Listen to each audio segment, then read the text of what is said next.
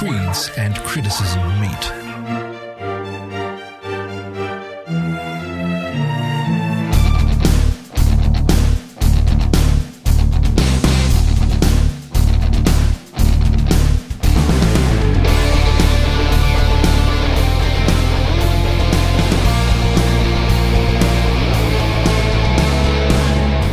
You're listening to the Split Frame of Reference podcast.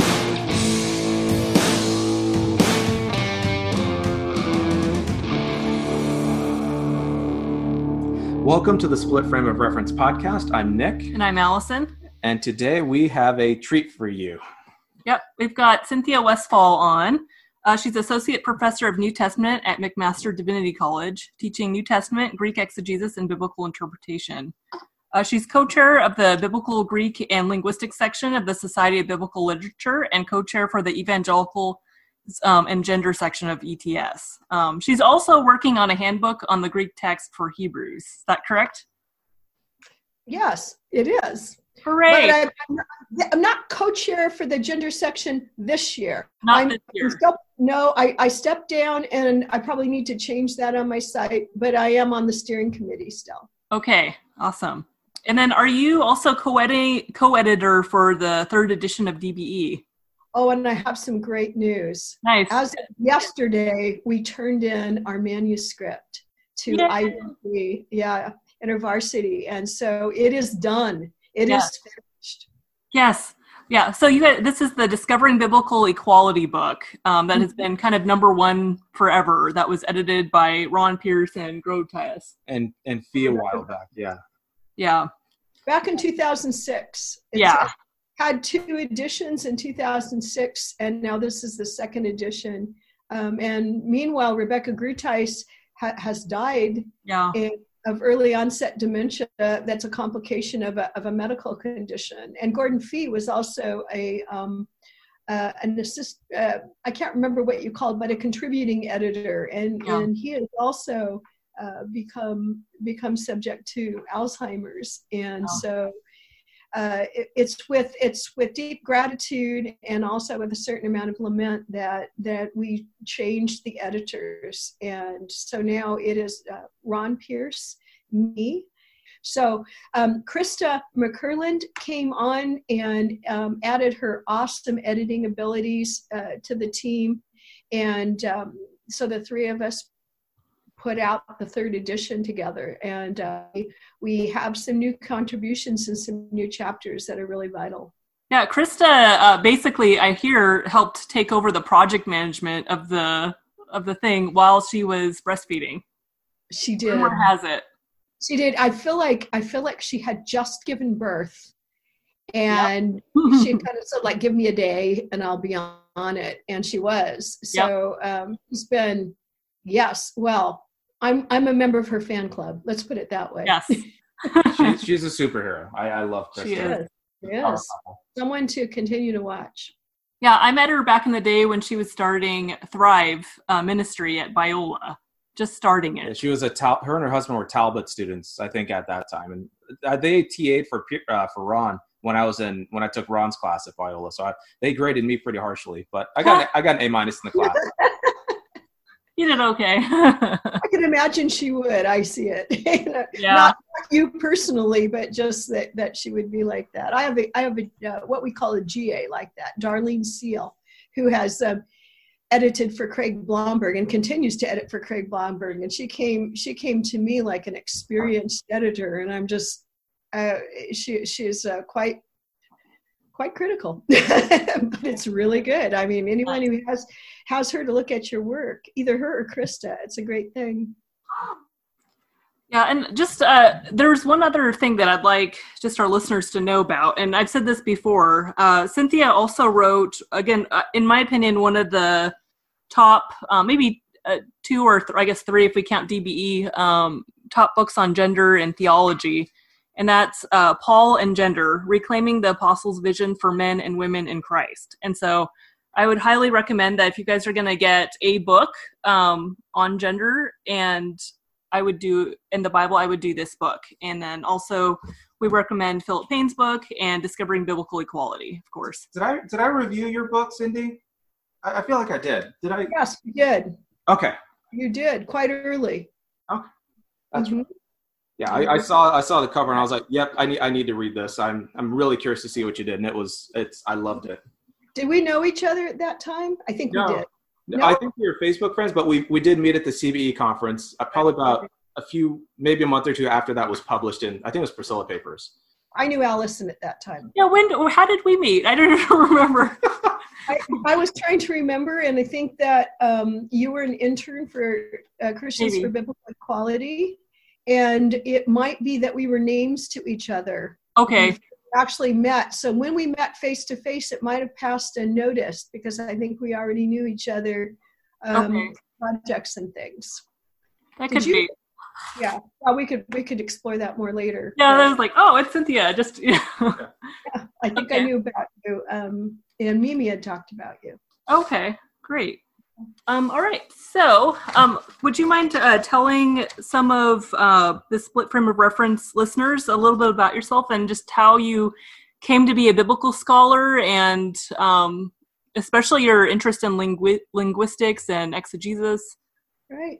I will try to keep this short.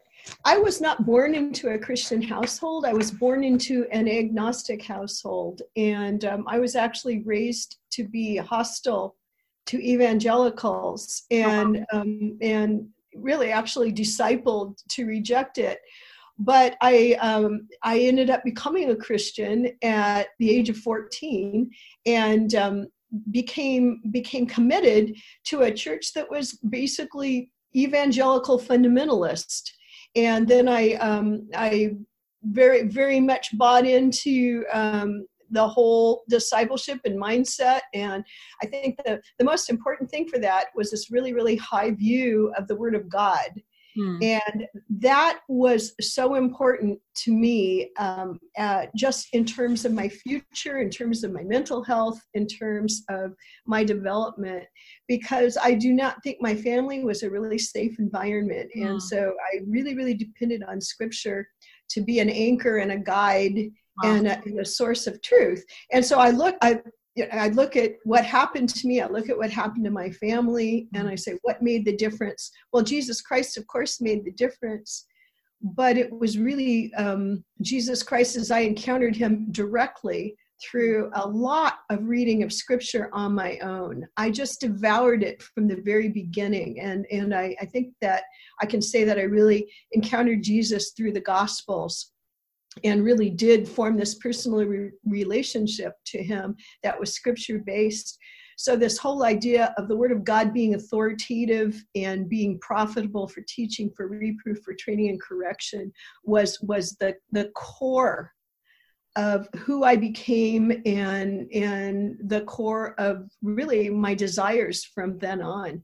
And so I um, ended up I, there's a story behind this, but my my parents sent me to Biola. Oh wow! Let's say we just the 60s had just ended, and both of my brothers were arrested in the riots over the Vietnam War. Wow. And so my parents decided that I should that if I wanted to go to Biola, I was going to go to Biola. I was so excited uh, because I was going to have a chance to study Greek and Hebrew. And I, I, thought that, of course, I would be fighting tooth and nail for a place in the classroom because everyone would want to be studying Greek and Hebrew because that's the outcome of a high view of the Word of God. Yeah. To actually immerse yourself in the original languages. But when I got there, I found myself actually discouraged from doing that. Oh, Pushed out because women didn't do that, right? yeah, It that's true, and that's a '60s. It it wasn't the women weren't in the Greek classes, the Hebrew classes, and and um, the, the first thing I felt I needed to do is to to continue to learn how to be a godly woman, first priority in a biblical way, Mm. and that ended up being a little debilitating at that point in time and confusing and um, a little misdirected, Mm. and so I. Uh, you know, people would say to me constantly, "Oh, if only you were a man, you'd be a pastor. You'd be a pastor for sure." Mm. and um, and uh, I, I thought if, if only I, I were a man i'd go to seminary Mm. and not just seminary but dallas seminary because that was really where you really get the languages you know? and, and uh, i just desired so badly and so i had friends that made their plans and and i was choosing couldn't, you know, I, I, had a lot of Bible, but can't be a Bible major. So you, you know, so you know, I cho- chose history. So I became yeah. um, a history major, and I studied the history of Christianity because I thought, you know, if I can't like uh, teach Bible, I'll teach history, and I'll teach the history of Christian thought and the way yeah. that they interpreted the Bible. And um, yeah, well, that didn't work. Oh, no. well, nobody fooled nobody because I, of course I was interested in how the Bible was read and interpreted. And so if we're going to do it historically, so I went on for an MA in history and, you know, concentrated on church history and interesting things like that. Yeah. Religious, the religious uh, responses to the bubonic plague. We won't go on with that. But I ended up getting, getting into the campus ministry. Yeah. And, and um, they made me go to seminary. And I was like, yes, yes, I have to go to seminary. I'm probably the only one. yeah, it's like, one. oh, you poor thing. I, have, I have an excuse. No one's saying that I'm pushing myself here. And so I, I just loved seminary and, and it was just like a duck to water. And, and uh, I just, you know, thought this is where I'd love to stay. And um, I got married, and then uh, my husband said he wanted to go to seminary. And I said, I know where to go to seminary go to Denver Seminary because that's where I was going. Yeah. So he went to Denver Seminary, and I went to Denver Seminary, and I continued going to seminary. And um, I, I, switched to an MDiv because I thought that's where you got the languages. I finally got my Greek and Hebrew, um, and I loved it. I just loved it. I loved seminary. I was, I to me, that was the height of everything that I could wish for. And I, the, the thing I couldn't walk away from was the Greek. Mm. I just loved the Greek. And so I just kept showing up at seminary on every pretext. And eventually, yeah, the, the, the, professors were laughing at me saying, You're going to show up here in your walker, aren't you? And you're so and, right now. yeah. No walker yet. right. And, and, but but at, at, any rate, you know, yeah. um, Craig Blomberg had me um, do some teaching with him in Greek, and finally once, you know, you just got to get your PhD. Yep. And at the same time, Catherine Kroeger came to campus and said that that we just don't need women pastors. We need women to get their PhD. Mm-hmm. That was before Craig spoke. And in both cases, it was like a bell tolling that that's what I'm supposed to do.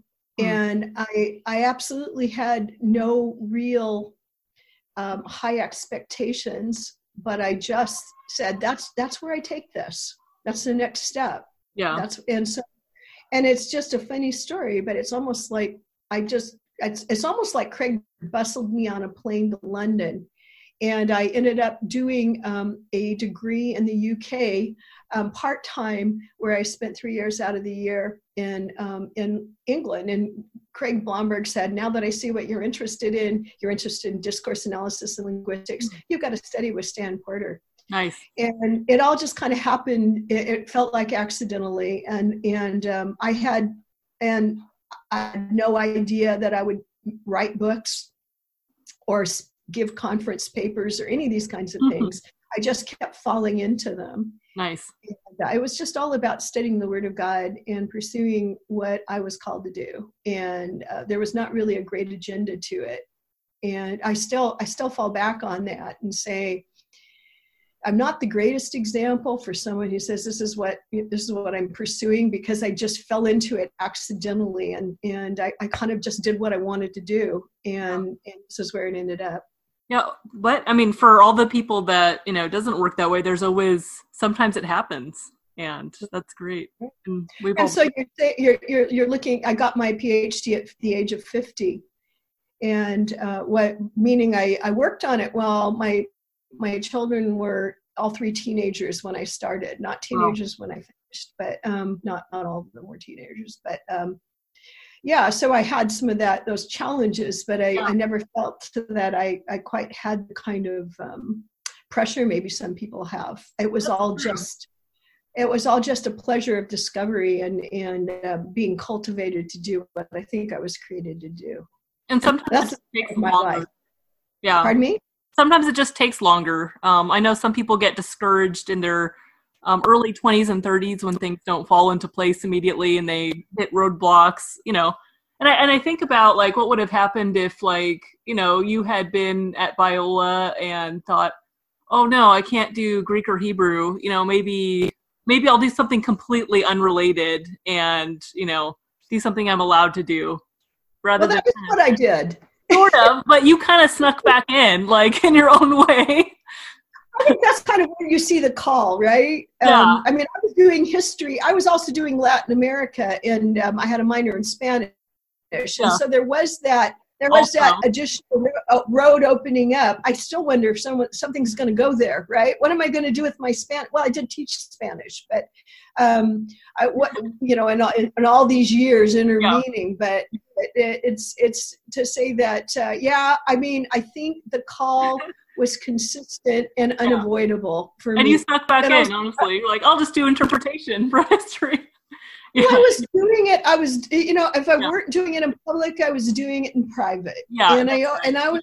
I always said it's like the Passover. There- There's this one point of the Passover where you have the cup of wine and Hmm. you go through the plagues and you go through each of the plagues and you pour it out and you say, if you stopped here, it would have been enough. If Yeah. you stopped here, it would have been And so that's kind of what I felt like. I just wanted to be immersed in the Word of God yeah. and it was it was enough at every point. and i think that's maybe and what i didn't bring out of course that should have been obvious is that i'd been complementarian Mm, uh, during this whole experience yeah.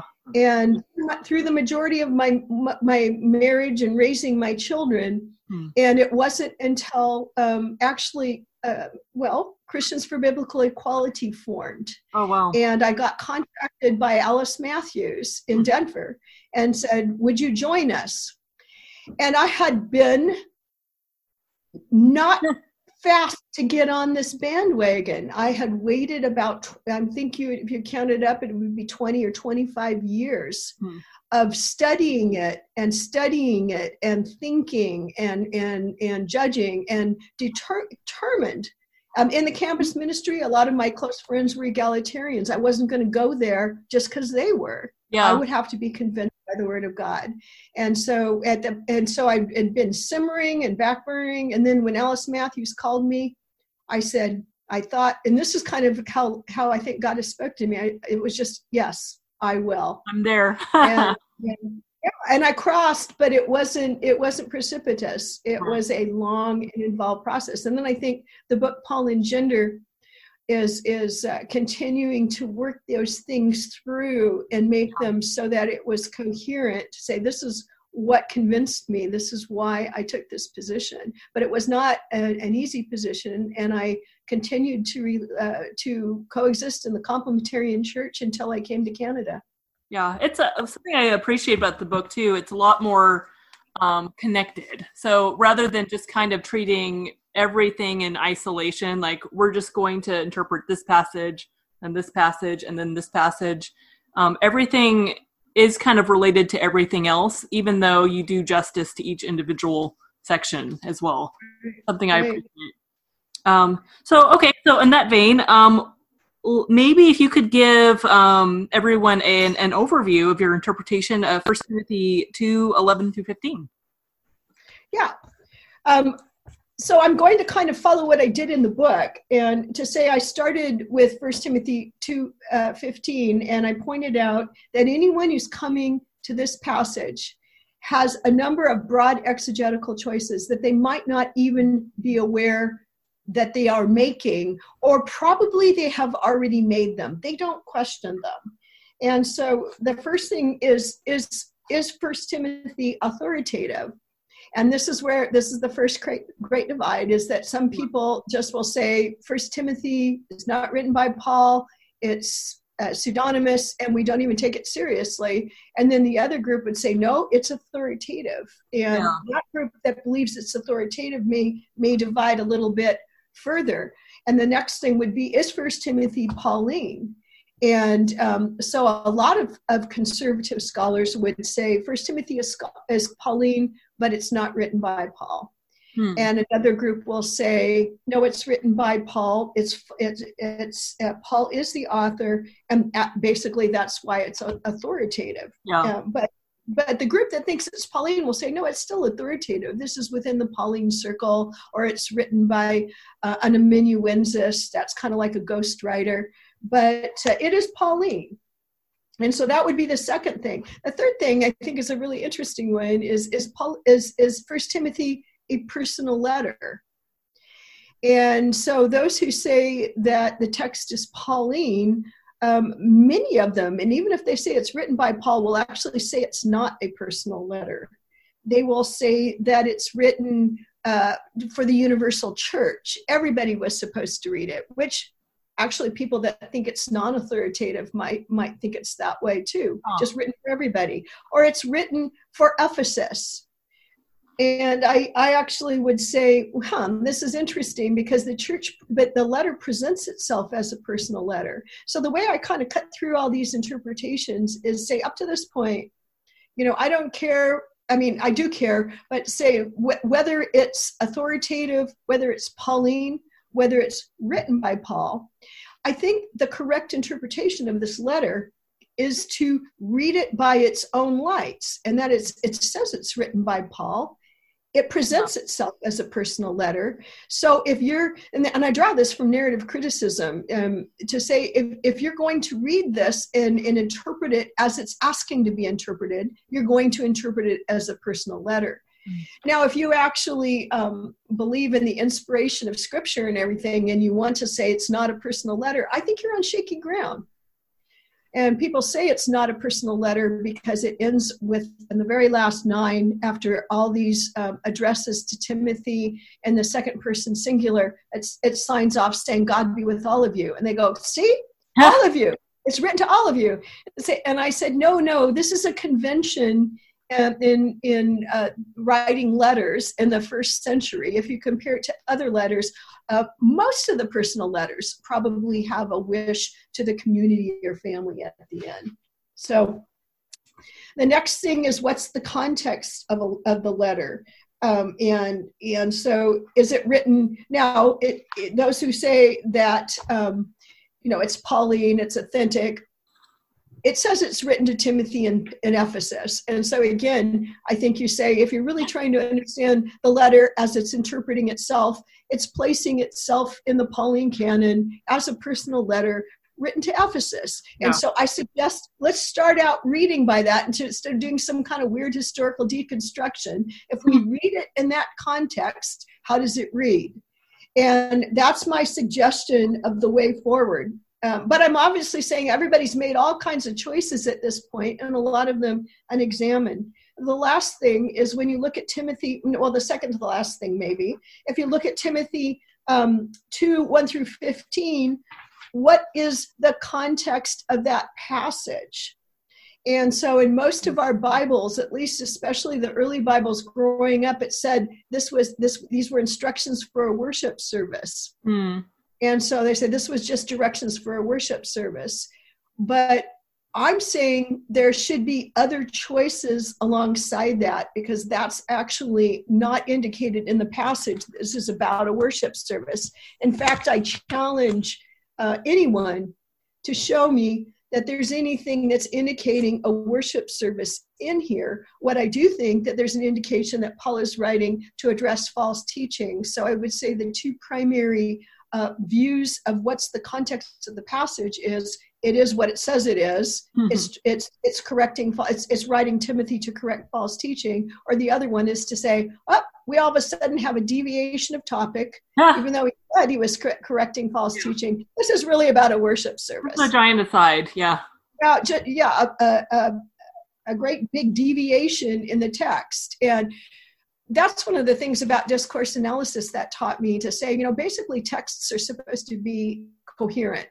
And, uh, and they should make sense to the person who's writing them and probably made sense to the people receiving it if they they kept it as saying you know this is this is you know worthy of being read by the churches. It must have made sense to them. So the, these suggestions that there are all these strange deviations and incoherence actually doesn't fit I think the first que- the first approach should be how would I read this coherently? Coherently, I'm signaled that this is correcting false teaching, and um, also when I read it contextually with the culture, when you talk about praying.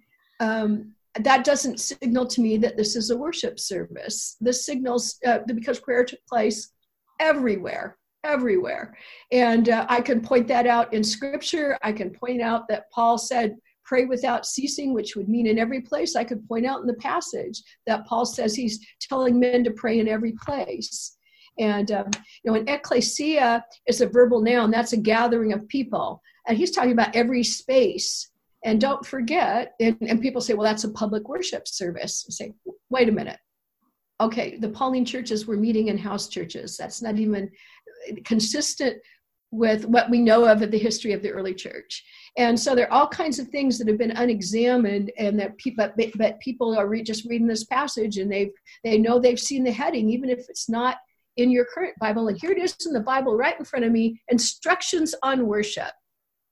First, uh, First Timothy chapter two. That's the NIV 2011. Yeah. This is about instructions on worship. Well, when it says that, that's how I read it yeah, that drives my reading. And yeah. that's exceedingly important. And the last, uh, the last choice, or maybe the key choice to how you read this passage is is how you read that that word um, authenteo that is translated as uh, well in many ways in the King James as usurp, um, but in many of the late 19th and 20th century editions, just simply exercise authority um, but that has been challenged, and I think I think well challenged to say no. This isn't a simple exercise of authority. Um, it, it, drives us back to terms such as usurp or um, I, I actually will will say this is a power word. This is about uh, how, about power um, up to well lethal power. The yeah. ability, and it, it always ends up in some form of harm and is and is never in what the person who receives it thinks is, is in their self-interest. This is going to be this is just every single use of it in any circumstance. Um, just up, sorry, just a heads up, everyone. Yeah, there's a baby in here, so if you guys yeah. hear any cries, little farts, or like coughs, I thought that was Nick this whole time. well, the first one was, but that one, the latest okay. one. You may still hear a ginger kitty in the background if one of yeah, his. Yeah. Well, we both have a cat to contend with. and uh, a lot of times think my cat thinks that when i'm talking and, and these uh, calls on on the computer that that's that's the time that she must be pet yeah of course but um, anyway so you're going through that. Another thing is um, you know what do we do with genesis uh, 2 through the, the, the references to genesis 2 through 3 right in the middle of it and how do we understand how it relates? So i suppose you want me to wrap this all and put these pieces together. Yeah that'd be great. That'd be helpful. Thank you.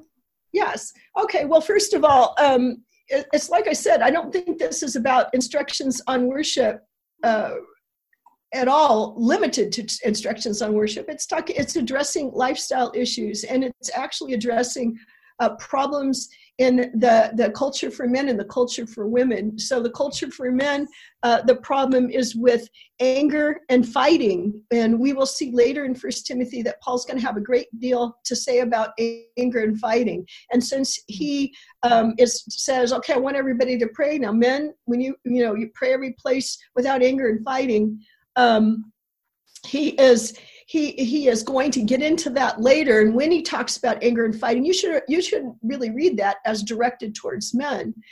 When he talks to women it, and this is what's strange is he, it seems like he's talking about seems he's talking about prayer but he's actually talking about lifestyle choices um, that lead to a godly and holy life and um, you know living in it peacefully. And so he addresses things um, he addresses comportment and he addresses he addresses lavish uh, lavish dressing, lavish dresses, lavish hairstyles, um, with gold and pearls and expensive clothes.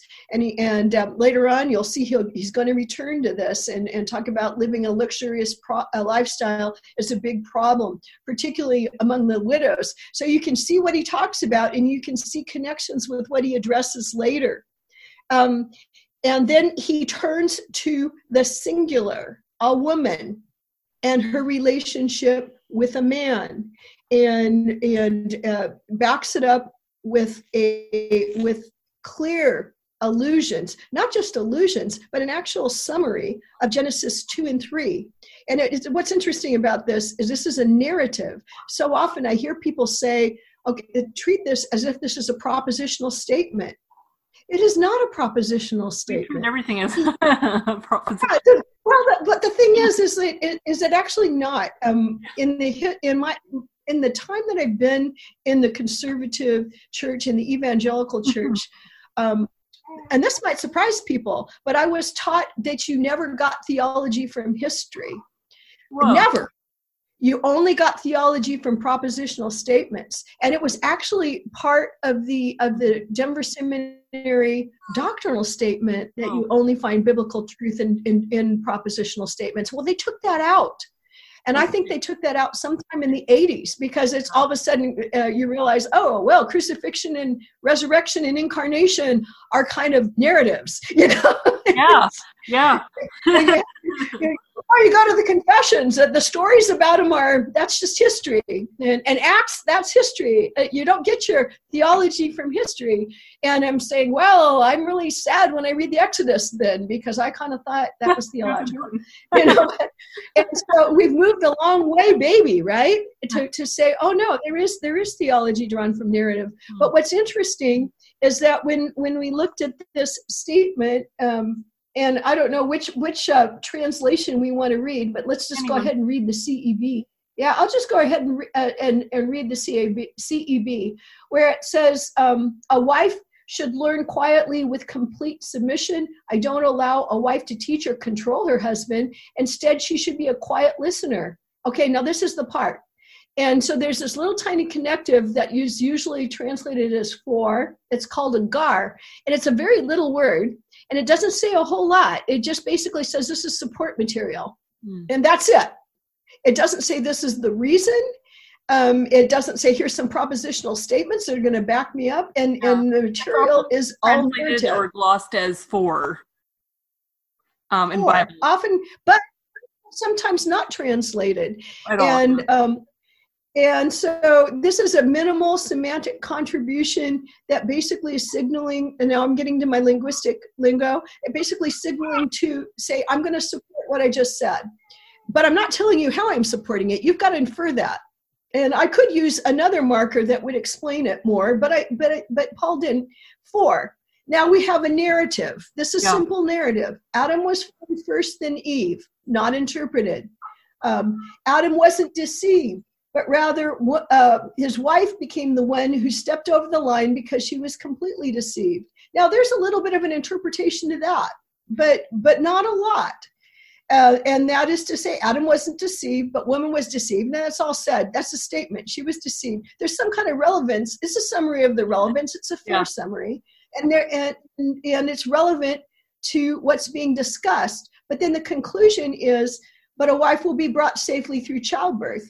And this is, and now we say in most translations says she'll be saved through childbirth, um, but that's the consequences. The consequences of the fall for women is that they need to be saved through child uh, from childbirth because if you're reading this, okay, you've got the narrative where Adam was formed, then the fall took place, then the woman was deceived and Adam wasn't. But here's this childbirth issue that should drive you straight to uh, Genesis 316 uh, where i hope that's the right verse. Maybe we'll have it. I think it is the there's genesis 3.15 some people says it drives you to genesis 3.15 what said to the serpent but it's not it's 3.16 what said to, what's said to eve about mm. the consequences of the fall on childbirth? And that's gets a huge amount of press in genesis 3 and it gets a huge amount of press in this passage that a, a, a, wife will be brought safely through childbirth if they continue in faith, love, and holiness together with self-control.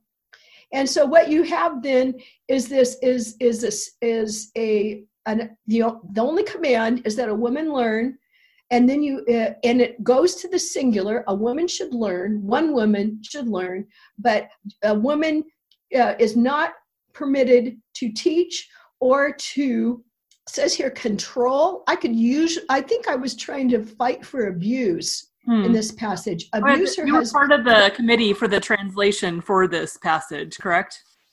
Yeah, I was the editor for this and uh, for, for the Pauline um, epistles. And uh, Joel Green was the editor yeah. for um, the Gospels, and then we seem to split up the Catholic epistles. Um, I was the translator for Hebrews, so that was in David. So that's some of the context. She was um, part of the like the editorial um, work for this passage for the CEB. Right, and so this is this is to say now there's a bit of a deal about this passage, um, the teaching and the abusing, and are these hendiadys um, which is to say, do you, does one word interpret the other? Do you do you um, do you interpret them together, or are they separate? Yeah, and they're talking yeah. about the authenteo and oude. So the sometimes people translate it as exercise authority, usurp authority, and then um, oude connects with like teaching. So that's what we're talking about. I, I, don't know if we want to get into all that. Um, uh, maybe a little bit, maybe just a little bit. There we go.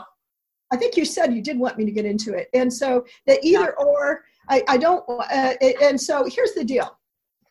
Um, and I'm going to give you a couple of different ways, or maybe two basic ways of doing that. It's almost like, you notice I'm thinking like flow charts. And I thought through this book, I was saying, this is like a flow chart, you know? You could, yeah. you could, you, and, and where you choose in the, you know, you, you choose a menu on where you're going to go, and that kind of determines your outcome.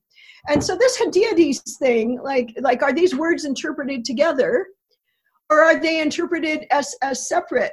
And so first of all, the I don't do this nor do I do that.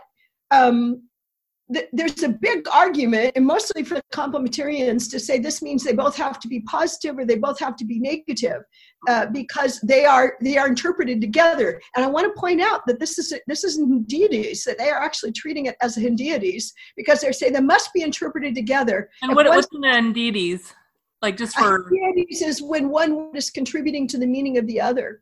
And so they say teaching is a positive thing. So the exercise of power, and uh, I'm not even going to say authority. That is a, a, misnomer. This is not authority means that you're authorized, in my view. It's a legitimate exercise of a responsibility. That's what authority means to to me. But power, power is force, and this is a force word in every single place that it's used um, in, in, the, in the language. And there are about 300 places that we can locate where it's used. You can never see a single instance where this was used in ministry. Hmm.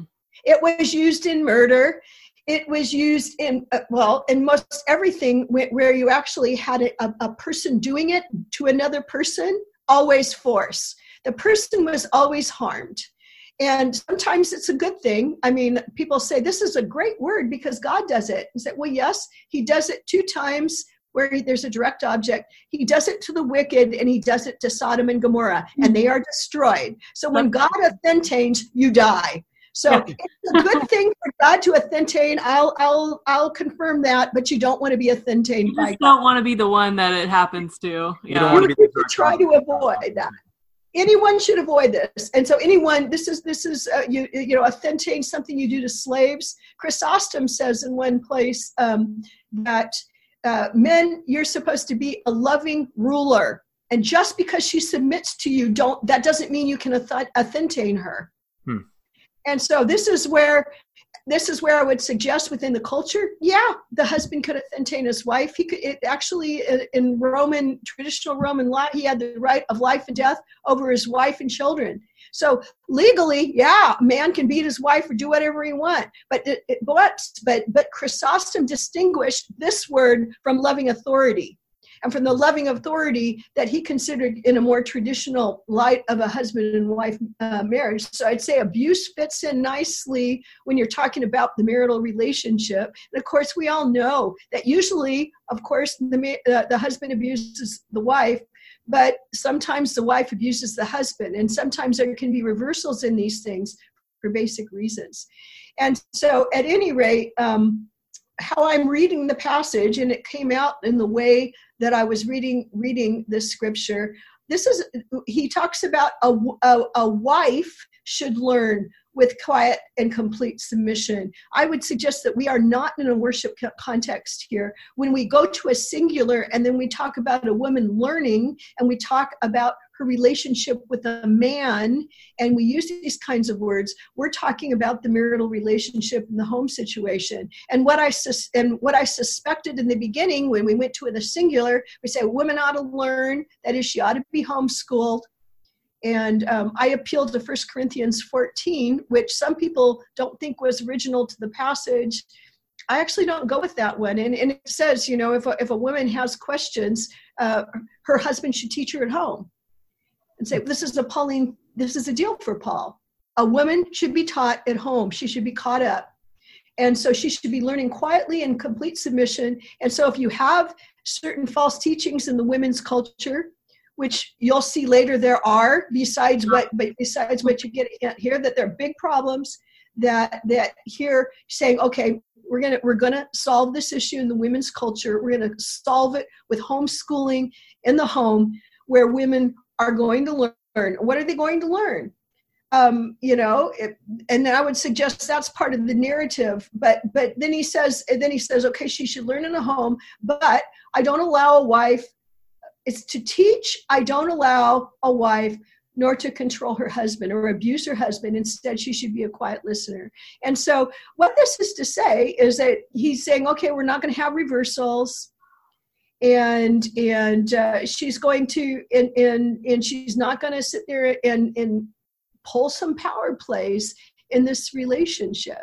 But i'm going to suggest that so so the either or passage is to say to could be to say um, now they say it's either positive or negative and i'm saying well if you're going that way they're both negative thank you because he's already identified false teaching as a problem in the culture don't just sit there and say semantically teaching's always good. You always interpret a word in context. And yeah. right now semantic word has been constrained by the false teaching and paul is correcting it. So this would not be positive teaching. Yeah, do you think it's, it's kind of this like um, thinking where a word has you know it's very simple. It's like it, it, the word itself is either positive or negative and regardless of context. And so they kind of read the context in light of the word um, the way they've reduced the word yeah, they act like the word has a semantic meaning out, out there in the hemisphere somewhere. Yeah. And there's nothing further from the truth.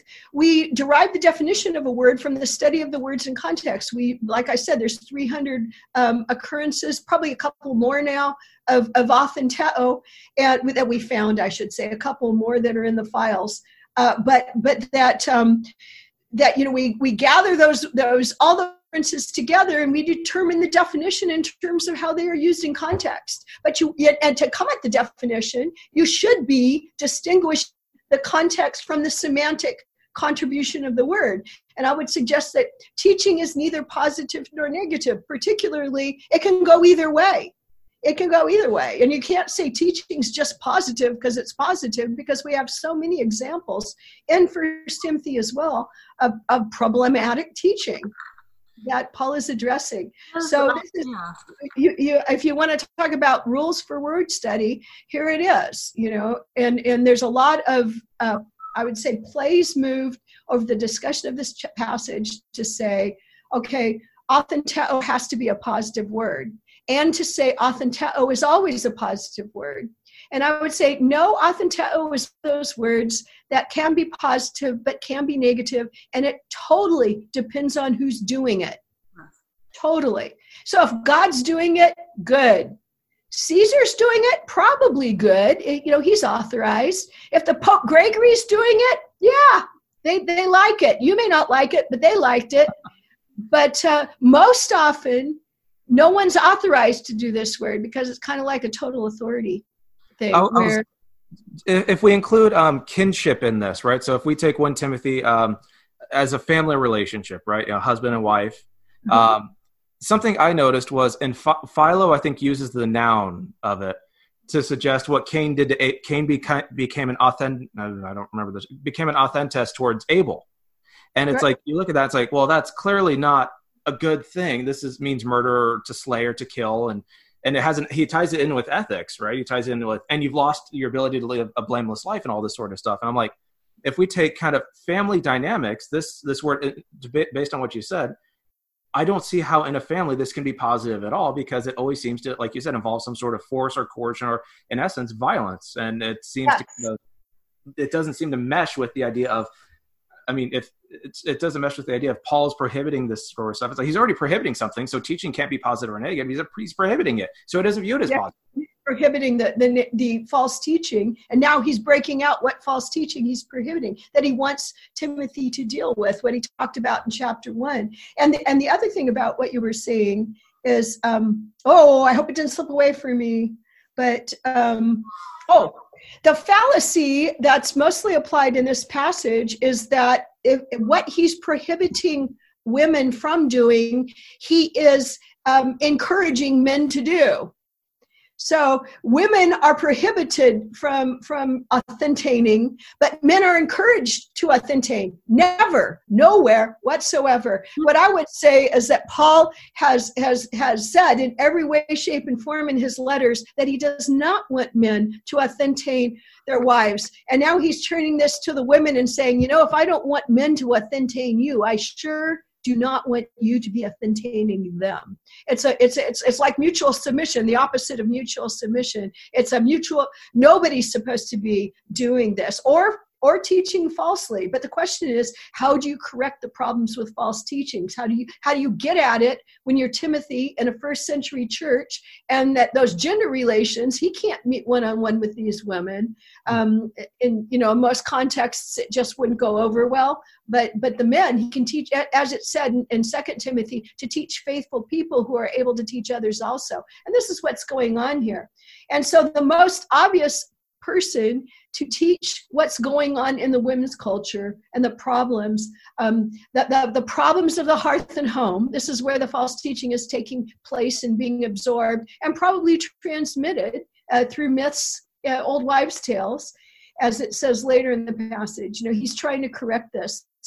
And then he follows this up with this description like, we say a, a um, a description of what everyone considers to be the marriage passage, the passage that defines the relationship between men and women. And um, now the question is, what's being done with this passage?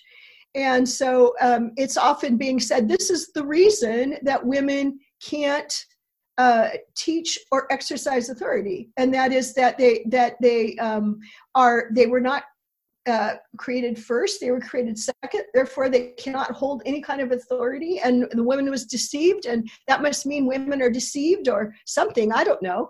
And um, and then this this final passage, but the women will be brought safely through childbirth. No one really knows what to do. That's everyone just kind of throws their hands up and says, "Well, we don't know what that means, but we sure know what the rest of it means." Right. Women can't teach or exercise authority. But um, I would say the way to read this is to say, number one, he's he's talked about um, uh, uh, not not allowing certain myths to be taught. And uh, Catherine Kroeger and her husband um, talked about a myth that was current in Gnosticism in the second century, and that written in the second century that actually reversed creation and said woman was created first and said woman wasn't deceived but man was deceived. And it was a very early document earlier than a lot of our new testament papyri hmm. um, are. And so and so and furthermore gnosticism claims to be based on an oral tradition. And so to me the the likelihood that there was some kind of a creation myth circulating in the women's culture is highly likely. Highly likely. There are some other explanations of it too and it could be a combination of things. It, um, it's the idea that he's addressing deception formation and deception. Meaning when you look at the, the, the narrative he's saying hey this is about right I'll teach the men, the men will teach the women, and it's kind of like the men being formed and the women being formed. And um, and the and the deception that the women are experiencing that's that's flowing through the home is being corrected. So an idea of an analogy uh, flowing from the from the um, creation account is also possible. And I think either one of them are good. I still tend to favor the idea that he was correcting a teaching and a problematic teaching, not only a problematic teaching about creation, but a problematic teaching about childbirth. And so you're a first century woman um, in Ephesus, and you're really, really into, um, really, first of all, you've been into Artemis as your mother and, and her mother before her. And there are all kinds of myths and magical practices around childbirth and you you know everyone knows what to do when you give birth it's going to have to do with appealing to the goddess of ephesus who has brought you through every stage of your life and especially this stage now and you're going to have all kinds of practices with the midwife and with with with the women's culture that are surrounding that. And so this that that in the women's culture this is going to be a place where there's a problem is highly likely. And lo and behold you see in other parts of first timothy and second timothy issues with giving with having children having sex or getting married and all these kinds of things. And he, he addresses them. You don't know what he's addressing but he talks about there being a problem with with somehow the marriage bed. And actually i i i with the wording it's kind of odd. It looks to me like women are withholding sex from their husbands. Because it's kind of a sec it's not just don't get married it's more like uh, it's they want, don't want to get married but people are teaching women to abstain from sex. Now if i were a woman in the first century and new to christianity and i read about the story of the fall i mean i actually would think about a lot of the things the first time i read it with what woman in her right mind would get married under these conditions. And so you can see women in the first um, in the first century thinking, I know, I know. Now we're we're new in Christ. We just don't have sex and we don't have children, and this problem is dealt with. How I mean, something I just and, and what we're saying here in terms of uh, uh, control or abuse and and and and uh, kinship relationships and, and marriage relationships. I'm wondering if if a way of helping people kind of understand a positive vision that responds to this, because you have uh, at least false reports and stuff in First Corinthians. But if if you read First Corinthians seven, you know, say one to sixteen, right, and you see the kind of symmetricality of, of sexual uh, sexual relations, and even a husband or uh, unmarried person being saved through the other, you know, because of the other, or from, you know, with through the other, and them not being bound, and children are involved, and all this sort of stuff. And it's like that, that's kind of the and just I'm not put, trying to put words in your mouth, but for me, I read that or I listen to all this, and my first thought is First Corinthians seven is the positive vision that Paul probably has kind of at least in mind because you have, you do have explicit authority language there, exousiazo yes. and yes, no question about it. And um, I, I, I was reading over my chapter, so I don't know how much I brought all this out, but yes, and and I and I think that First Timothy uh, two has to be read. I say read this in a Pauline context, make it coherent with Paul, and this is one of the problems of First Timothy that people think it's not Pauline because they think it's contradicting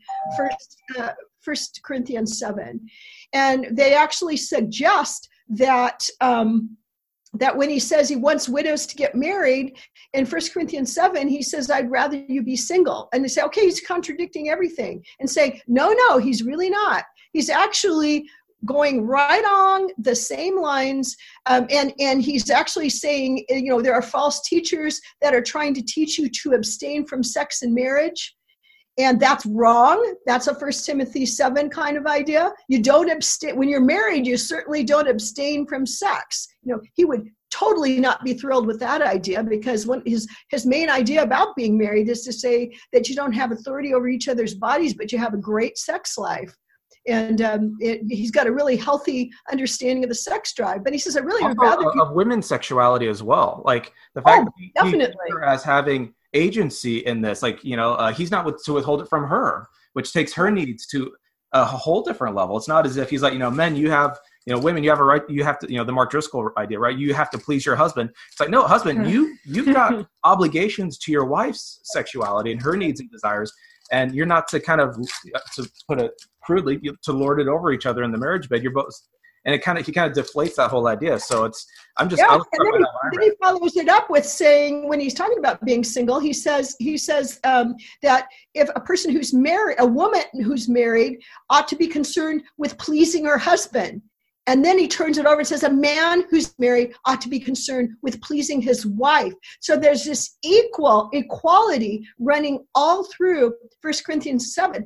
So those who are actually reading First Timothy um, 1 Timothy 2 12 as saying a woman ought to not ought not to have authority over her husband are reading that verse in contradiction to the verse that you just referred to. It's to say a woman has authority over her husband. You say it's his body. I don't care. Are you, are, are we are we going to be Gnostic here? Um, you know, are we going to be Platonic? Paul wasn't. I will assure you. And so, and so, this is one of the things to make people throw up their hands and say this wasn't written by Paul. It's because people have been reading First Timothy two incoherently. But if yeah. you actually look at it in the Greek and you study the meanings of the words, you go, no, this is not incoherent. It doesn't mean the way it's been traditionally read and they will all just assume incoherence. Like that seems just crazy to me to just assume oh yeah the writing just must be incoherent like well let's and let's go there and talk about first timothy uh, uh first timothy 2.15 talking about incoherence. Yeah. Is to say everybody's been perfectly happy with an understanding of this passage that says um, okay everybody is is justified and saved by faith. And then we get to this and except for women apparently they're they're um, saved through childbirth. Sure. Well, I'm willing to live with that tension. yeah, as a man, they're, they're, willing to live with that tension. yeah. This has been the inter- this has been the traditional interpretation. I think it's really led to people saying, "Are women human?" Because we understand that Jesus came to save all anthropoi. Um, that's not that's not the accusative, but I'm just going to use it. Uh-huh. They, they, came to uh, save all anthropoi, and except women are saved through childbirth in this one one passage. And then of course again people throw their hands up and say paul didn't write this. It's totally clear paul didn't write this. And i'm saying no you're misunderstanding the word in this case the sozo word. And they're and they're saying paul always means saved. And i'm saying first of all you've got a way too narrow definition of saved. Second of all why wouldn't you, why wouldn't Paul be addressing a soteriological um, aspect of being saved from the effects of the fall? Isn't that what salvation is about? Isn't salvation about being saved from the effects of the fall in Genesis 3? And so we accept that Paul's written up one side and down the other in Romans about saving men from the effects of the fall to them. Now, here, go, how about him addressing being saved from the effects of the fall for women? They go, no, now that's, that's not likely. and and yeah, I would say, yeah, I wonder unlikely that he wouldn't.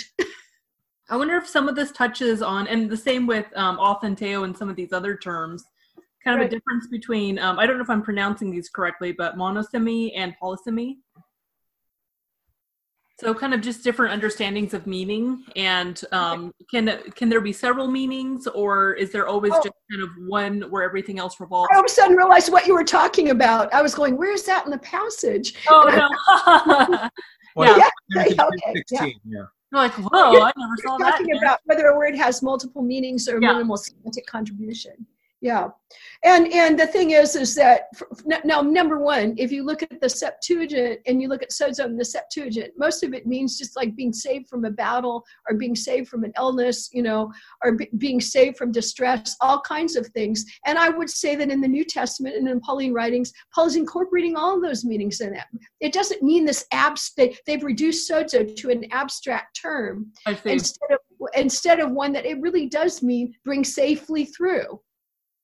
And and um, and I've just got to and, and this is a thing that you know everyone's got to look more into. But uh, we it, it, you know this this whole pandemic thing that we're suffering right now just just brings up that we're so shocked we're so surprised and where's god in this? And i'm saying just exactly where he was in the bible when they were facing these things all the time. Um, life was very very hard um, in the ancient Near East and in the first century Greco Roman Empire.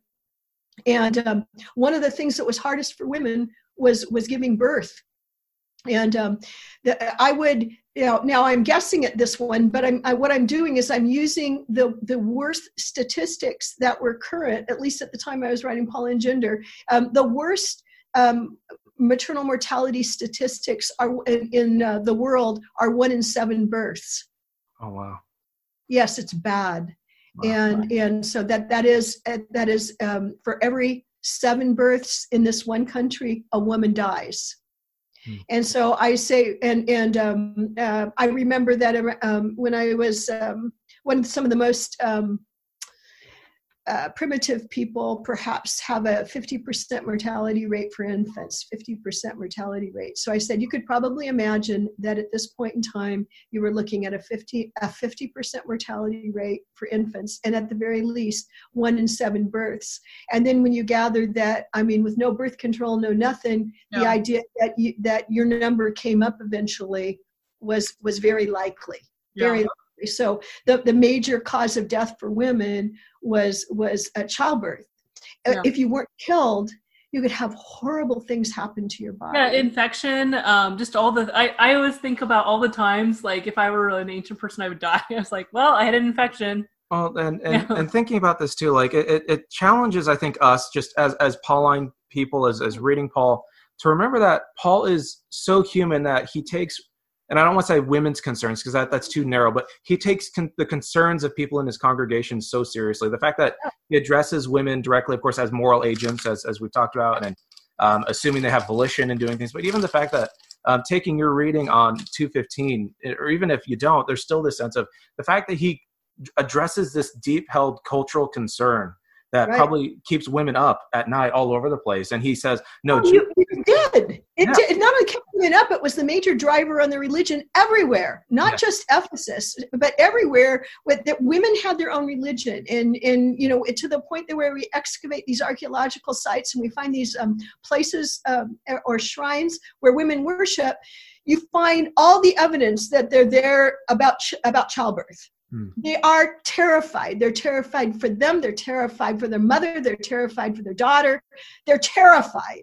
And so, and this is still the case in places where modern medicine isn't isn't um, uh, uh, practiced. And even where modern medicine is practiced, you have a problem where women aren't allowed access to it. So even in places where they have a condition where they could be saved, you will have men that won't spend the, their husbands won't spend the money for it. And so there's a campaign called Save the Mothers that's being conducted by a um, a woman physician at McMaster, right here where I teach. Oh, wow. And she goes to Africa and she conducts this campaign and she conducts it in the hospitals and she conducts it in um, a politically, it's called Save the Mothers, and she draws it from this verse. She draws it from this verse. Hmm. Save the mothers, and and uh, guess what? The first thing on the program is what? The husbands. The husbands are one of the greatest contributors to women's mortality rate um, because they they starve them, beat them, and when they are dying, they don't get medical help. They won't pay. They you know so and we can go on with the list. And this is how I explain what's going on in the passage. So this is a good segue. Uh, a wife will be brought safely through childbirth if they because this is one of the weird things about the passage because it's it's singular until here. And then you've got a plural. They who, who are the de- they? They will be brought uh, if they continue in faith love and holiness together with self-control. Well who is who's the plural traditionally they said all the women in ephesus. And when i heard that i said well we're all screwed then because the women in ephesus are someone that i cannot depend on. So, so, you know there's no hope. But not now not then. But uh, but they go who's the they? Well i was taught in my greek and in my linguistics that when you have when you this is an anaphoric reference and so who would this be most likely to refer to? And who are the two people that are closest? And it's the man it's the man and the woman. And say you know what? We've got childbirth we've got they to them we've got marriage here. We're talking about marriage and childbirth are we not? I mean, doesn't this interpret the passage? And also, this is the place where the emphasis comes. The emphasis of this whole thing, um, starting at 11, ending with 15, comes down to the one thing that no one under, thinks they understand. But I'm saying, as a woman will be brought safely through childbirth if she and her husband continue with faith, love, holiness, together with self control. And oh, yeah, what's that self control? That's not getting your wife pregnant when she just got had a baby and her bottom's falling out, right? Yeah. Mm-hmm. Well, and, and it pregnancies yeah. that wear out your body too soon. Yeah, and, and it it kind of gives the passage a sense of uh, I don't know. Getting back to the point is Paul. The fact that Paul cares so much about the bodies of his people. I mean, you know Yeah. the fact that you know romans 12 right you know the present your everyone slaves women present yourselves as as as an object of worship to god basically and here you get a sense in which um, here's how both parties can kind of participate and you don't have i don't want to say it like this but you don't have wifely virtues and you have male virtues you have christian virtues that both husband and wife or men and women you know more generally speaking participate in in, a, in that kind of relationality. And it doesn't kind of oh well women uh, need to be have self-control here. It's like well no uh, women seem to have self-control early on but men also are told to be you know control themselves as well. So it seems like you know we, we kind of almost like to genderize our ethics and kind of paul's just like no what's good for for men is good for women like everyone Oh, has that's a huge thing for me. Yeah, there's no there's no special vices. Sometimes I think people think that women just are on the vice list, and they're not. are the vice list at this point yeah, to be a woman is to be on the vice list, and that, that that actually is not true. No, I actually see that Paul is is uh, actually very very appreciative and supportive of women. If you just read, uh, Yeah, if you just read, read, Read more than a single verse that you've converted into a proposition. That's right. That's right. But but so so the problem with this reading though is and the reason people reject it is they say but women women did die and say well you're you're assuming that in that case that the women and the men were cooperating together. And so I'm saying and and not just me but physicians are saying if in cultures where there's high maternal mortality if the women and the men are cooperating together with faith love holiness together with self-control the chances of her surviving are much much much greater. And so so there's something pragmatically being done for women here and the fear of the things that they're facing and, and the worst possible scenarios that could happen. But well women die anyway. Yes but but you got to look into the head of paul in this and remember that that objection could be brought against uh, james 5 where it says is anyone sick? Call the elders and let them lay hands on on uh, him and, uh, and and his sins will be forgiven and he will be saved and, but but the way it's tr- it's usually translated it's they're saying he'll be healed.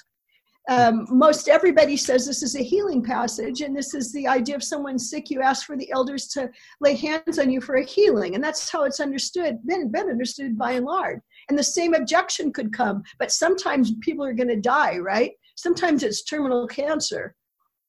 And yes god can heal but the, the thing we all face is what do we do when he doesn't? And that's a bit that's a big discussion. We've got exactly the same question here. And i want to just back up a minute and think about paul's theology and and think about what being saved entails for him. And now we do go to kind of a spiritualization for him. Think about what's at stake. I mean what really must have been at stake in, in first century ephesus where where artemis ruled and where if you're going to be threatened in childbirth you're going to most likely call your midwife. And man if you lost it right at the point of ch- i mean what if you didn't trust? What if you didn't have faith at that point? And what if you said yeah just just bring on the charms. Bring them on. I'm terrified. I'm gonna i'm gonna do what my mom does. I'm gonna trust my mom. I'm gonna trust my grandmother. I'm gonna trust my midwife. Bring on the charms. And then you died that would be the worst for Paul. That would be the worst. And so when you think about what Paul would think about being brought safely through, he, he when he talks about like being saved from the lions and being brought safely through shipwrecks and everything, he is talking about true safety. But but for him, true safety is also being saved from total spiritual wreck. Mm, just Yeah, like yeah. in the passage, the Yeah. shipwreck. So almost like Colossians 3 1, your life is hidden with Christ. And so there's that kind of, I don't want to say es- eschatological. I think that's kind of a cheap word, but you're, you're, you're already in some sense kind of protected in Christ and all that sort of stuff as well. So But yeah, would and take it very seriously if at this liminal moment for the woman that she abandoned her faith and put it in in uh, magic practices um, Mm. and the magic cultic practices of Artemis. So as far as Paul was concerned, and I think you'd agree with me that being saved in this case, he does mean being saved uh, from the consequences of childbirth, but he also means being saved through an experience that is that is incredibly threatening, right?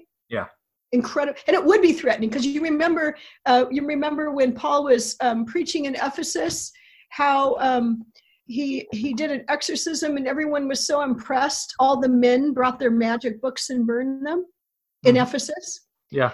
And and so I'm saying if and I go back to the I usually I should have this detail off the top of my head. The magic books were something like two years of wages.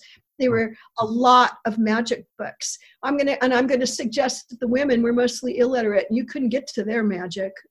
Their magic, yeah, it's definitely going to be done in the back room um, with them by the midwives um, and in these kinds of these kinds of situations. So the women were at risk when they gave birth. And how interesting this is that you just gave birth, Allison. Yeah, right. Yeah. And we talk about this liminal moment um, as being so vital for a woman and so important in women's religion. But you know, you and I, I had a C-section with my first baby, and um, I would have died. Yeah. I would have died. I wouldn't be here. I, I, had a breech birth for my first for my first baby, and but I really didn't have to worry about it so much. But um, this is a new life. It's very different from how it was for women in the first century. I would have been gone. Yeah.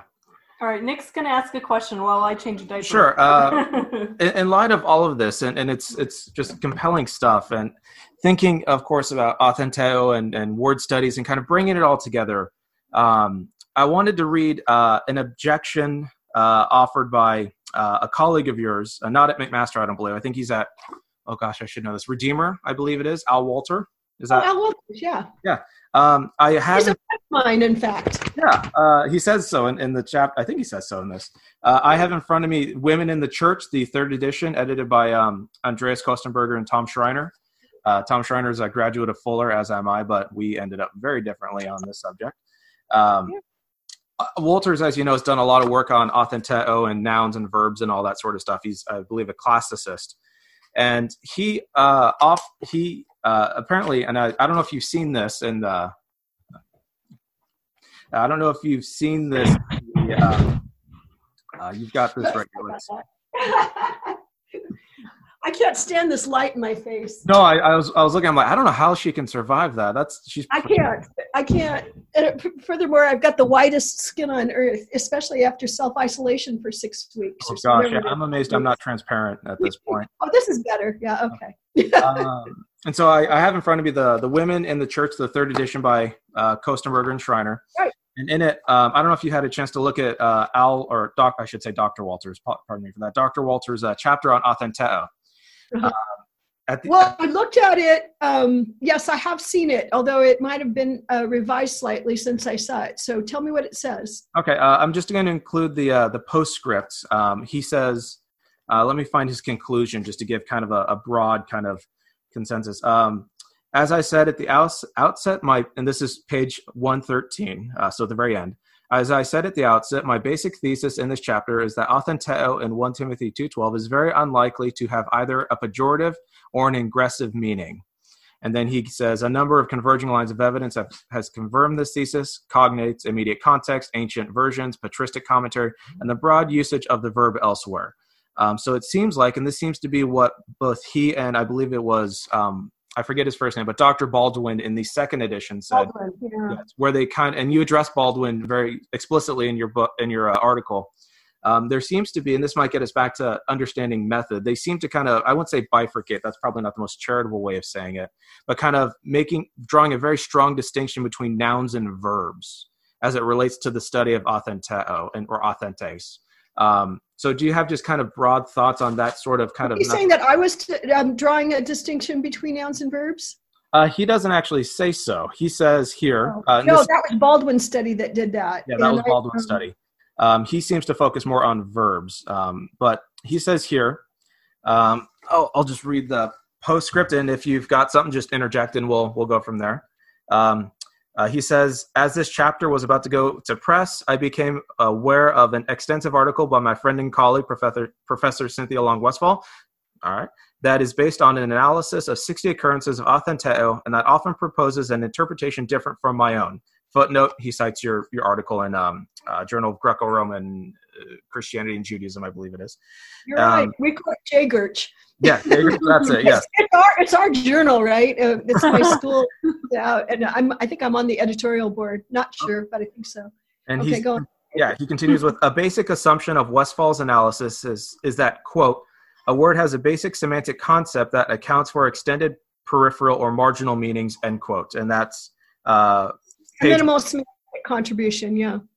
And that's uh he quotes uh, page 140 and he says however in my judgment it is a methodological mistake to assume that a given lexeme has such a basic concept or okay I, there's german here give me one second i'm learning german um I can read it. Where's uh, it? no it's right here uh grund uh, yeah Where's why don't you read it it's right here I'm, s- I'm assuming it looks like some sort of contextual Uh, Grundbedeutung, grundbedeutung yeah I think.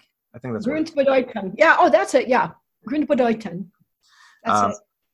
and he continues in the case of like the meaning, the ground meaning. That's what Okay. it means. that's what i was thinking it was gra- grund i was like oh that looks like ground but okay uh, anyway Ground, Starting and then Bedeutung is meaning. Good job.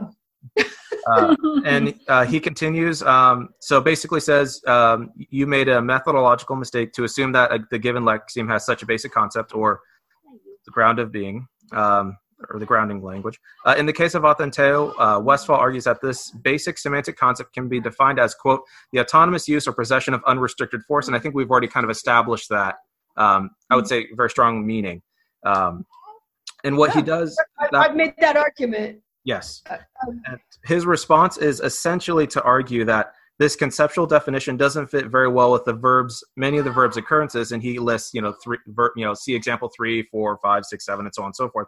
But he doesn't really give any sort of kind of reasoning for why it can't fit. Um, Yeah.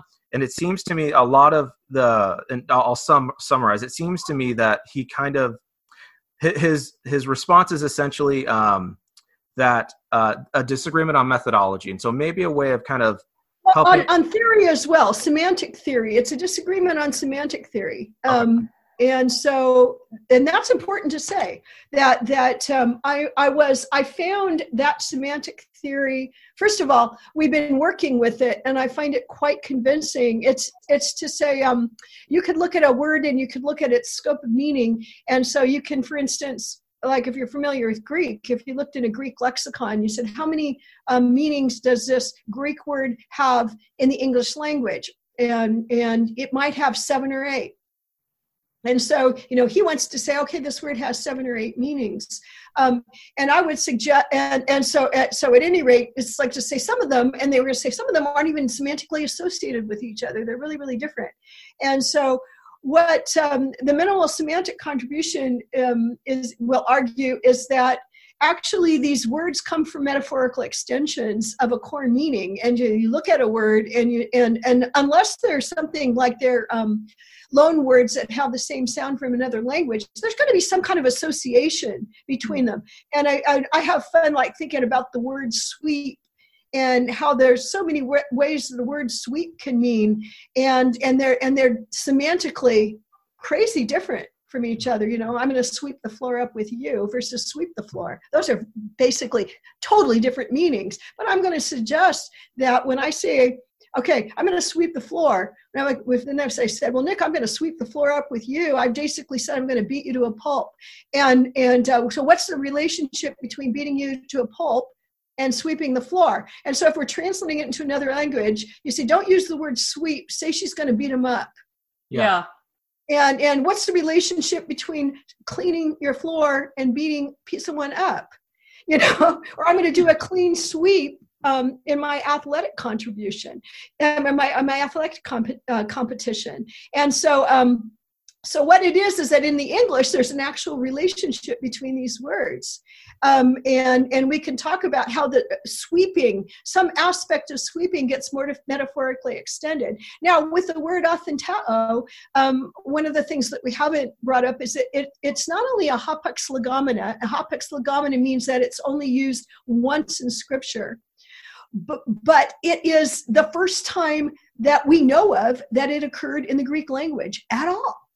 Hmm. And so this is actually a real problem for studying the word because normally, if we study a word, we're going to say, what did that word mean at the time that it was used? You know and and, and in we could even say uh, you know, we know that the, the meanings of a word can shift over time. And, in incidentally words like lunacy that means being crazy and go well the etymological fallacy is to say it has something to do with the moon true, but it's not an etymological fallacy to recognize that lunacy has some relationship to other things with the word lunar in it and how it got there.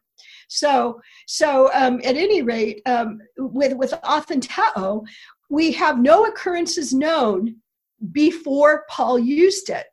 So, where did the word come from, and how can we talk about what it meant? So, well, after he used it, we see it popping up in a number of places. And the reason I didn't um, work with as many words as as um, say I said there's about 300 occurrences. In the end, I broke down about 60, and that's because a whole lot of those occurrences were in biblical interpretation of First Timothy 2. And so we say, okay, if we cut out First Timothy 2 and say that was it within the religious discussion. Let's look just look at how that word was used in in um, in in secular language. Because when you uh, when because by the time you know it comes down the road in biblical interpretation, it kind of becomes a technical term. Well, yes, it has. It's become a technical term, and, and what people believe about the interpretation of the passage influences how it's interpreted. I did look at Chrysostom's, though, and that one thing because I thought it was too important. But most for most of my testing, I looked at how it was used elsewhere. And one thing that Al Wolters has, has added that is helpful is that he studied the noun authentes and, and some of the cognate, other cognates. You brought up authentes, Nick. Yeah. Well, Baldwin had said it, it, it, he had actually invoked the etymological fallacy and said you can't look at the meaning of, th- of authentes to look at authenteo. And I decided, oh, you go play with that, and I'll just go ahead and work with your verbs because I can work with the verbs. And the reason he doesn't want to look at authentes is because authentes means things like master of a slave and murderer. Mm-hmm. and, and final example from earlier, yeah. Yeah. And so what this probably is, um, is that it's either a, a vulgar term or it's some people say it's a vulgar term. Say someone says don't say that. That's vulgar. It's like hey okay. It's the kind of thing you're not going to put in writing. But paul did. Yeah sure. Why not? I see him as that kind of guy. It's not people that i see him that way you know? Um, when he says i leave all else be, everything else behind. Everything else is just a naughty word it means crap. Yeah. yeah. and so in the CEB, I said that's crap, and I put and I put it in. That's what it means, and they go, no, and I said yes, it does. so what we're saying is the CEB just isn't biblical enough on that one. It was that um, the publisher said, Cindy, we cannot ha- have this called the crap Bible. We're not going to go there. And so I said, that's what it means. Or you could say shit, you know. no. You're like, I was compromising. Yeah. yeah, that's right. But that's I, what the word I, means. I went and I looked. I actually, I, you're, you're, right. I went and looked at the word. I was like, yeah, it means excrement. Yeah, and it's often a little more crude than just saying technical. Oh, it's just excrement. Like, Wait, no, what did they settle on? Yeah, it doesn't really mean excrement, but uh, the reference the same. Yeah, yeah excrement's no, a way nice word. Yeah, so so the idea that he'd use something that was kind of vulgar like this mm-hmm. um, makes sense. Uh, and, and so when I started my study, I actually thought I was going to find something different because I knew it was called vulgar. But now it's it's like say no, I just think this is where they took a noun and they made a verb out of it, and that's what Al Wolters thinks too. I look at Al Wolters' study, and he said he said authentes basically his idea is it means to treat someone like a slave, and my and my conclusion is very good. And when you have a slave and you treat them like a slave, that's okay. but not okay in ministry. That's exactly what Jesus was saying you could not do. You become a slave. You do not treat other people like slaves. This is forbidden. Exactly. Thank you. Case closed, as far as I'm concerned. You don't even treat slaves like slaves. Yeah. Pardon I mean, me? In the Bible, you don't even treat slaves like slaves. No, you're not supposed to be treating slaves like slaves. You're supposed to be treating them like brothers and sisters. This is a force word. And this is a word where when you do it, they end up having their self-interest overridden because of course yeah slaves can't slaves can't please themselves they have their self-interest constantly overwritten but it goes way beyond the treatment of a slave in my treatment. Like I, and i so i broke out the word study and this is basically how you do word studies looks like i said there's not a there's not a semantic meaning in the sky so a, a, a an absolute definition that you pull down. Incidentally this is a big problem with um, i would say a lot of conservative scholars is they reduce they reduce meanings of these words like salvation or authenteo to some kind of an abstract absolute Mm. where where they it, it, it, where the meaning is much more delicate but what they're actually doing is reducing it to what they think is its semantic domain Mm. what they're really saying is the semantic domain of authentein is is authority and i'm saying it's not not how Yeah. i understand authority. That's mis that is misleading. It's power not authority because most of the times it's used the person is not authorized. Hmm. and and uh, and and so if if they're not authorized the meaning is negative with only one exception that i know of. I know one exception where it was positive. And so um so i so uh, that's in a case it's, it's really a famous case among people who study this word. There was this uh, callistus the boatman where a guy was traveling with a companion and um, he's traveling with a companion and everything seems to be going real well and all of a sudden they get to the ferry and they the, the, the callistus the boatman carries them across the river and all of a sudden his friends his companion's countenance changed and he became a complete jerk and he refused to pay the boatman. And he said i just had to come in there and authentate him. So he paid the boatman. And it's an it's like a letter of apology. And you know the way i read it is how did you come to treat this person with this kind of disrespect? And i've heard people say the guy was a slave. Because no way. The guy was probably an aristocrat and he was probably of higher standing than the guy who wrote the letter and the guy who wrote the letter is trying to explain why he forced this guy to do something he didn't want to do Hmm. and to me it's like there you go that's a thintane for you that's in this case and and was it a terrible thing no he didn't die but he sure wasn't happy about it yeah, you can have force and all this sort of stuff for a, Yeah. maybe a noble end, but that's not what we see in one Timothy or most. I would the examples seen. I mean, what Cain did certainly is not laudable. I mean, what he did to Abel certainly not a good Oh, thing. and, and and that of course is much more uh, consistent with the history of the word. It's much more associated with things like cain's action uh, where he took the life of someone. And so you say you took and i say it's lethal force. It's force up to lethal force. Lethal force very commonly so executioners do it. Um, but but it's always force. And um, sometimes it's good and and more often it's more often it's bad and you just have to go with the context. But like i said the main determinant is who's the person doing it? Do they have authority to do it? If they don't have authority to do it in that culture it's going you're going to have some explaining to do or it's just bad.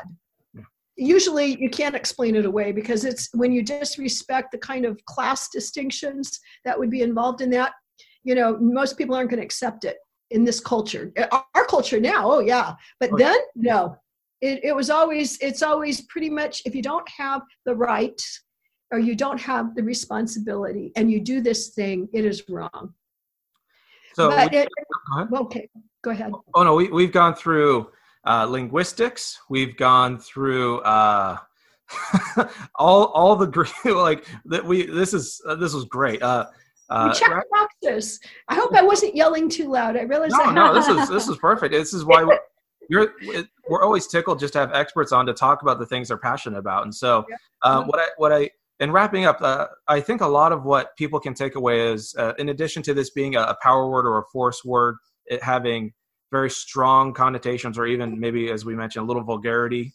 Uh, or even notions of lethality to it, or fate, you know, there's a fatal aspect, but also to the idea of basic biblical interpretations. And you can be a complementarian and, and, and do all that sort of stuff.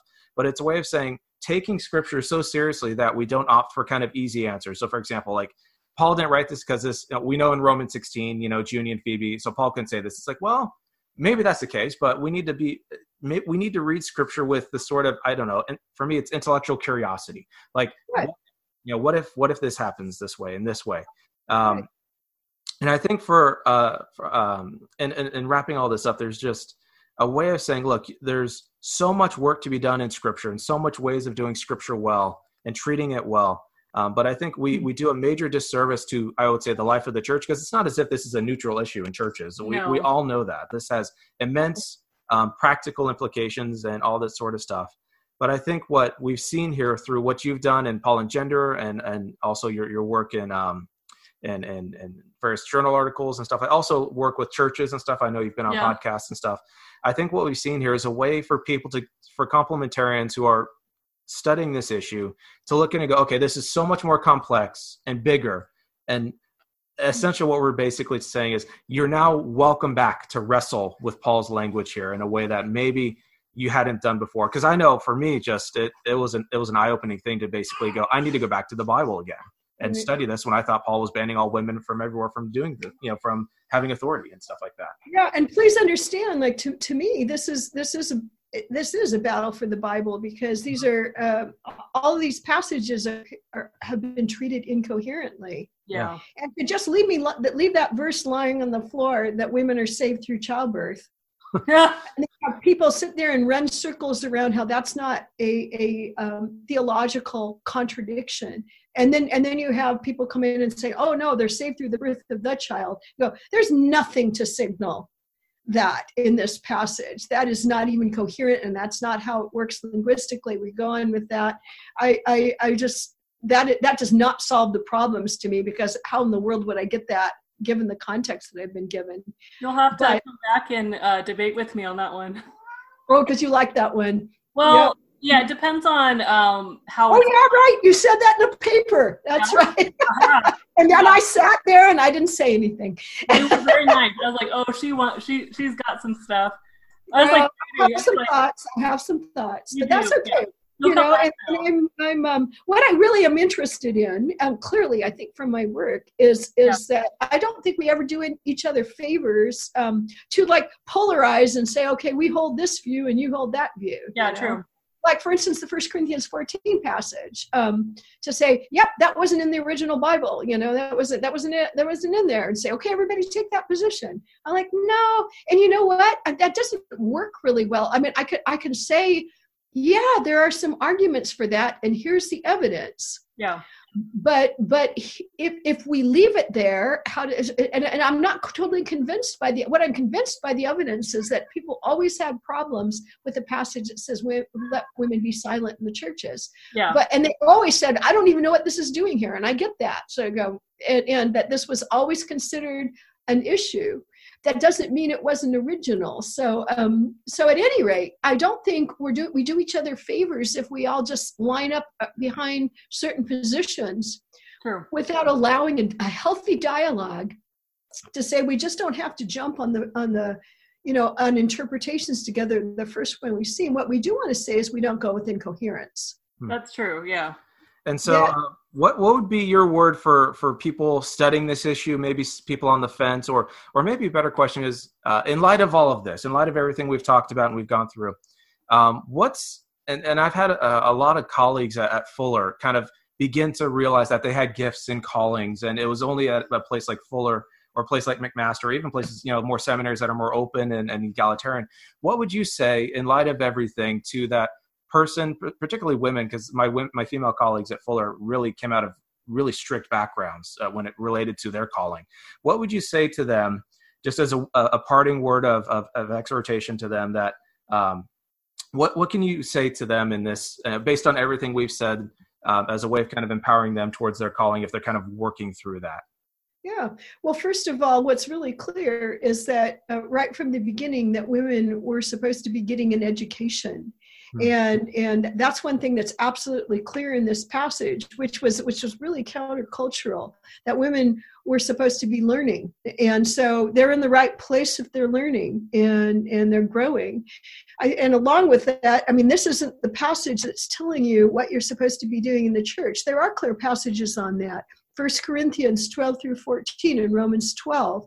Those are absolutely crystal clear that, that there have been given gifts or graces to every one of us, and that that uh, we need to be um, determining what they are with with, with you know a sane estimation, and that means for I think for a lot of women that sane estimation means stop underestimating yourself you know you say you recognize that you, you god has given you a calling and and god has given god has gifted you.